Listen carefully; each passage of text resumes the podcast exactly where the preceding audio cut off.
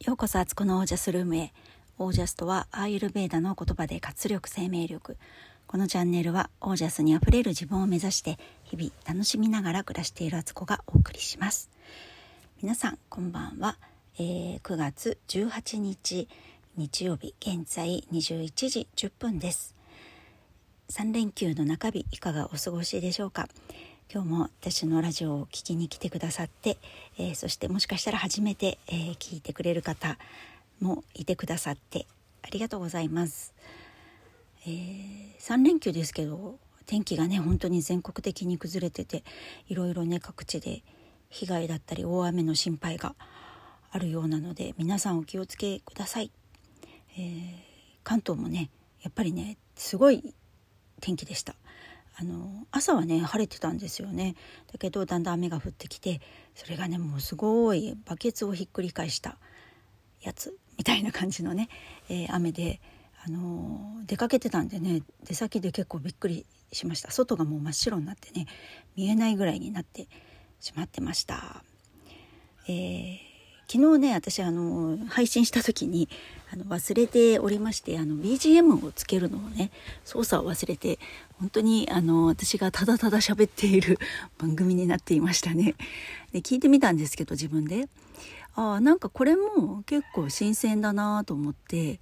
いつもなんかねどっか BGM に助けてもらおうみたいな気持ちがあって なんかちょっとねうまく喋れなかった時とかなんか雑音が入ってしまった時とかも BGM があればまあなんとか聞ける番組になってるかなと思って、えー、いつもね必ず入れてたんですけど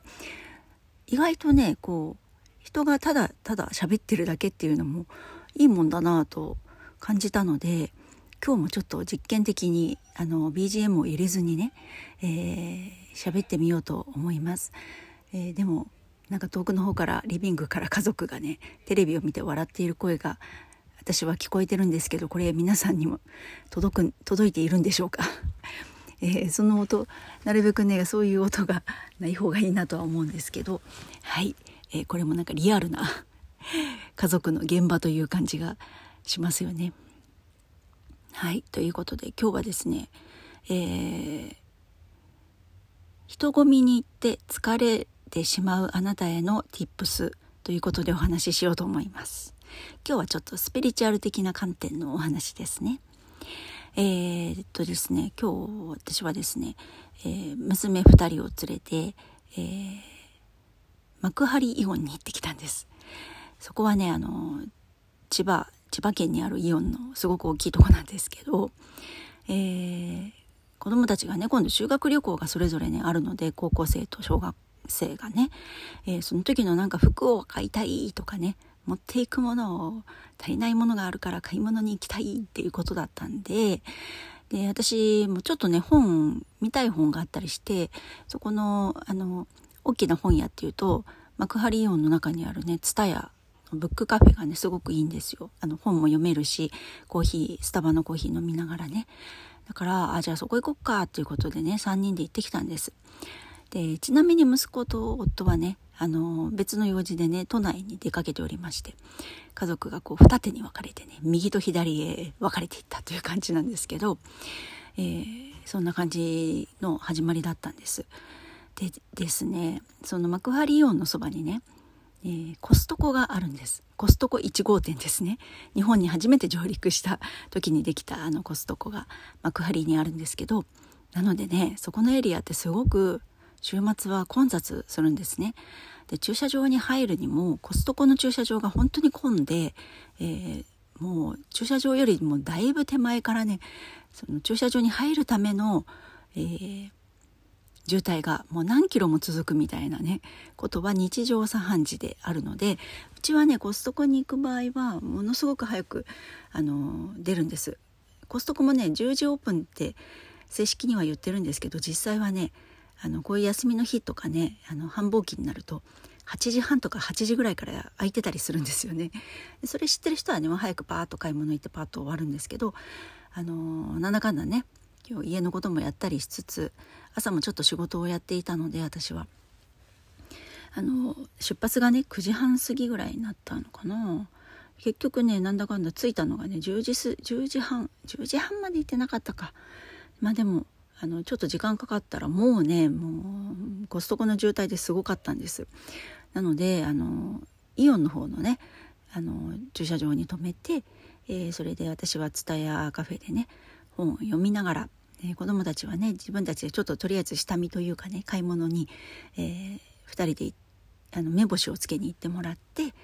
私が本読み終わった頃に戻ってきてでまた3人でねお店に行って実際買うみたいな。で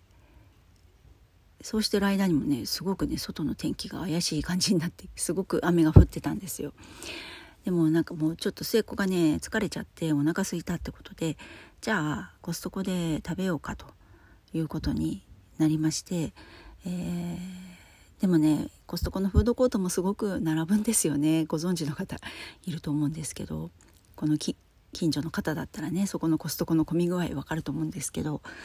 なのでじゃああの車がねだいぶコストコから離れたところの駐車場だったんでじゃあコストコの方の駐車場に移動してみようって言って車で行ったんですがもうねあの全然コストコにたどり着けない。もうどんどん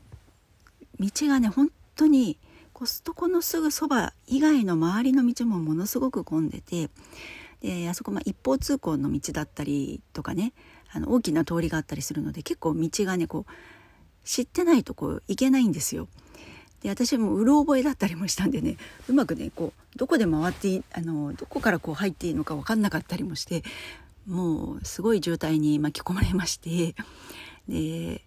えっ、ー、とそれでもなんとかねテクニックを使いましてねぐるっとこうねあのあここだろうってこうね勘で行ったりしたとこがあってたみたいな感じで、えー、駐車場はねそこはイオンの駐車場の方にまずちょっと止めたんです離れたところにね。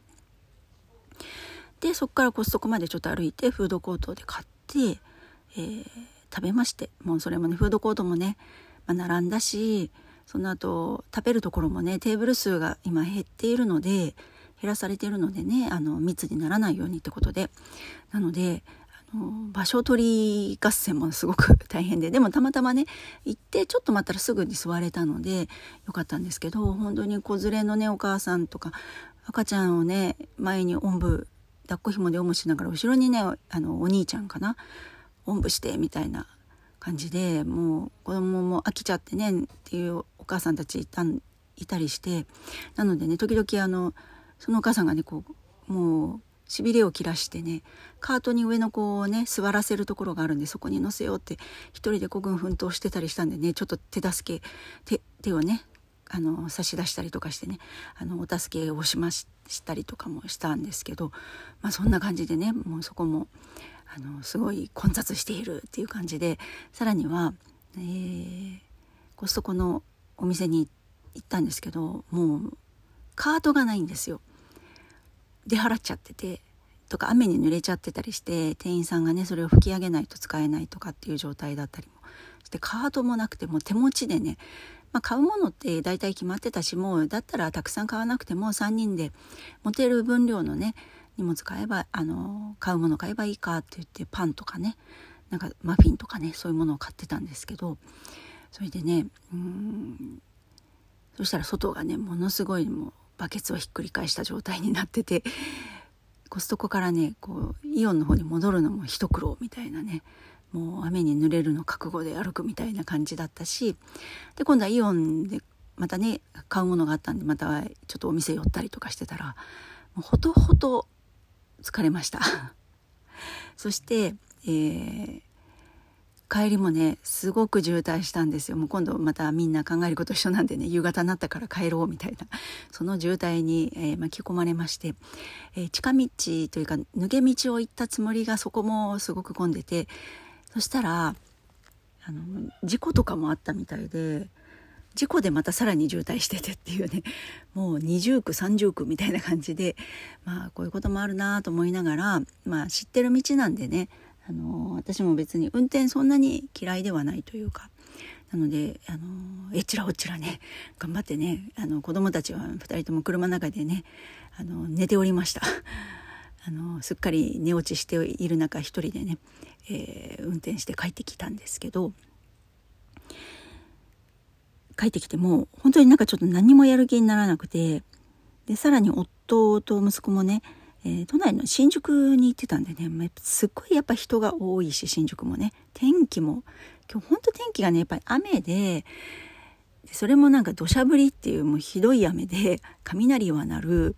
でさらにはね湿気がすごくまあそれはねあんだけ雨降ってるからしもう湿度100%ですよね。120%ぐらいな感じのね湿度も高い。で気温もまあまあ高かったんでもわっとするんですよ。でマスクして、えー、お店の中とかいるとまたそれはそれで息苦しくなってくるしいやもうほんとそういう状態だったんですよねだからみんな疲れちゃっててうち家族がね私もご飯作る元気がなくてもうその辺にあるもの食べてもらうみたいな夕ご飯で終わったんですよ。でそれでね思ったんですがこうやってねやっぱりねこう外に出ると疲れるんですよね。でこれは何かっていうとあの人とのねやっぱりオーラがね混じり合うんですよ無意識にも。やっぱりそばに距離がねあのプライベートスペースって言われるねこれ以上近づかれるとあのやっぱ抵抗を感じるみたいなスペースってあると思うんですけどもうでもいやおうなくねそれだけ人が多かったらそうなるしそれぞれのねやっぱりねオーラが重なることで、えー、相手のね気持ちとかこうエネルギー交換をしちゃうんですよね。なのであの自分がね最初はすごく元気でも、まあ、いろんな人とこうオーラが混ざることで、えー、その中にはね元気がない人もいるしイライラしてる人もいるし悲しんでる人もいるし怒ってる人もいるしねあのまあ、逆にねすごく楽しくしてる人もいるし元気な人もいるんですけどまあまあ自分のエネルギーではないのでね、えー、普段自分が慣れ親しんでるエネルギーとは違うバイブレーションがねこう伝わってくるわけですよ。だからねすごくやっぱりね疲れてしまうんです。なので繊細な人っていうのは人混み行くと本当に疲れる。普通の人であってもやっぱりね疲れます。さらにねここ2年ぐらいは23年はねその人とのね距離っていうのをすごく敏感になっているから余計にそういうこともねあの普段あんまりそうしないようにしてたすればするほどやっぱりこう急にね雑踏に行くと疲れてしまうとか人と近いとなんかこうストレスを感じる自分になってしまったりもしてるっていうのでねそういうことが起こってるんですよ。でねまあできればそういうね人混みを避けるってことももちろんこういうね3連休のね中日で天気悪い日って大体ショッピングモールとか混むのは分かってるのに行った自分の選択をねまず、あの、次はねじゃあどうするっていうことを考えるっていうのもあるんですけど、まあ、行かなきゃいけない時ってありますよね。そういう時にどうするかっていうと金色のね卵をイメージして自分をその中に入れるっていうのがねスピリチュアルの教えであるんですよ。あの黄金のね卵卵型のねオーラを自分の周りに作るイメージを持つんです。でそれがね、えー、これ多分前どこかで多分エピソードのどこかで話してますよね。あのなのでまたまた言ってるって思ってる人はあのそのように聞いていただいてねあの復習していただき思い出していただいたら幸いですしあの初めて聞くっていう方はあそんな考え方があるんだなっていうのをね知ってもらえたら嬉しいなと思うんですよ。でそれはねあの卵型をこうね想像しさらにその卵の殻はね厚さ30センチめちゃくちゃ頑丈ですよね。そんな卵の殻はあるのかっていうもうこれは想像してください。厚さ30センチだからまあ見るからに頑丈なんですよ。でさらに本当に頑丈なんです。でそこには自分は中でちゃんとこう守られる周りがどんなに波風があろうと外で何か戦いがあろうと自分はその膜の中にいるから卵のね殻の中にいるから大丈夫っていうね意識をまず持つ。でさらにそのね、えー、卵にはね無数の穴が開いてるんですよ。そしてあのいいものは中に取り入れ自分の中のいらないものはその穴から、えー、出すことができるっていう呼吸するみたいなことができる卵の殻なんです。なのであのよりまたねあのいいじゃないですかそれってそういうことをイメージしてもらってどこかこうそういう人混みのとこに行く時とか満員電車に乗らなきゃいけない時とかあと何かちょっとね普段苦手だなって思うような人と会う前とかあとすごく緊張するような会議とかねあの面接とかでもいいですけどそういう時の前にね自分の周りにパッと卵の殻をね作る。これイメージすればするほどやればやるほどあの簡単にできるようにね瞬時にこの膜をあの殻をね作ることができるようになるのでそれをねあのやってみてください是非今日私はねすっかりそんなことは忘れておりましてもう無防備状態丸腰ですね。何にも持たずにであの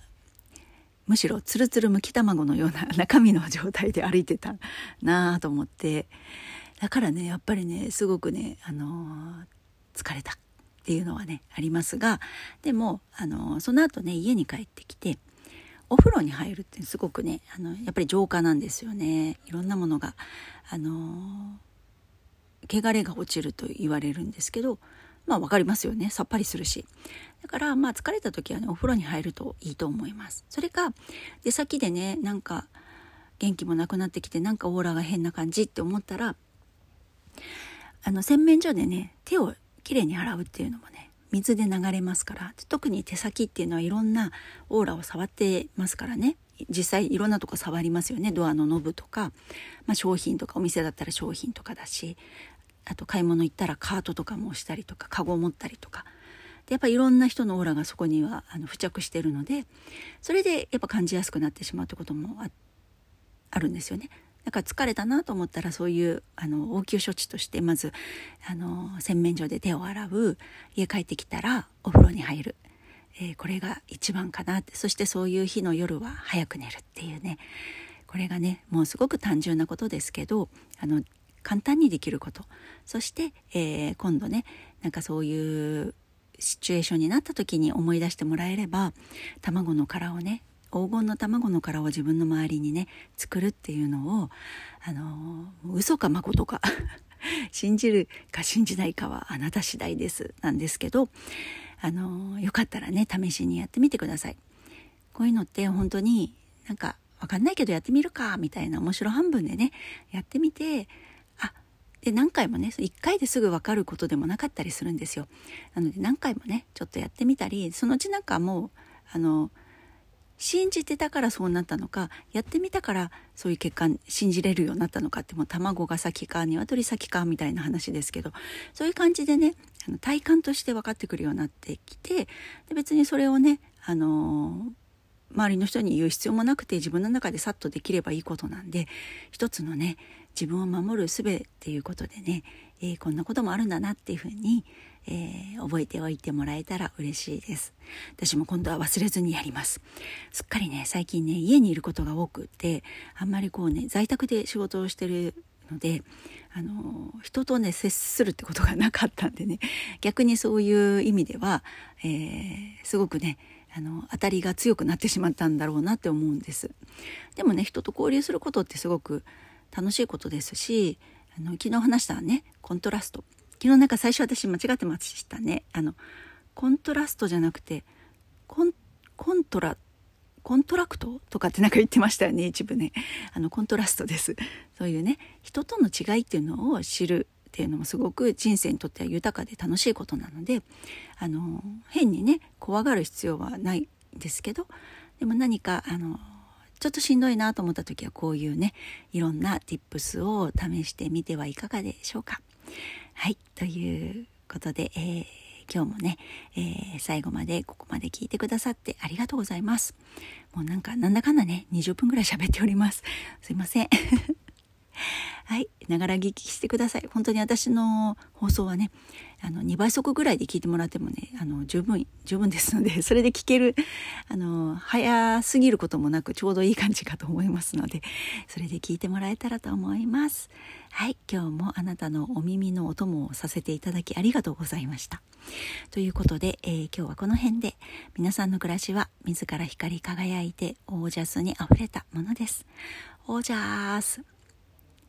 卵の殻の方法を、えー、ぜひ試してください。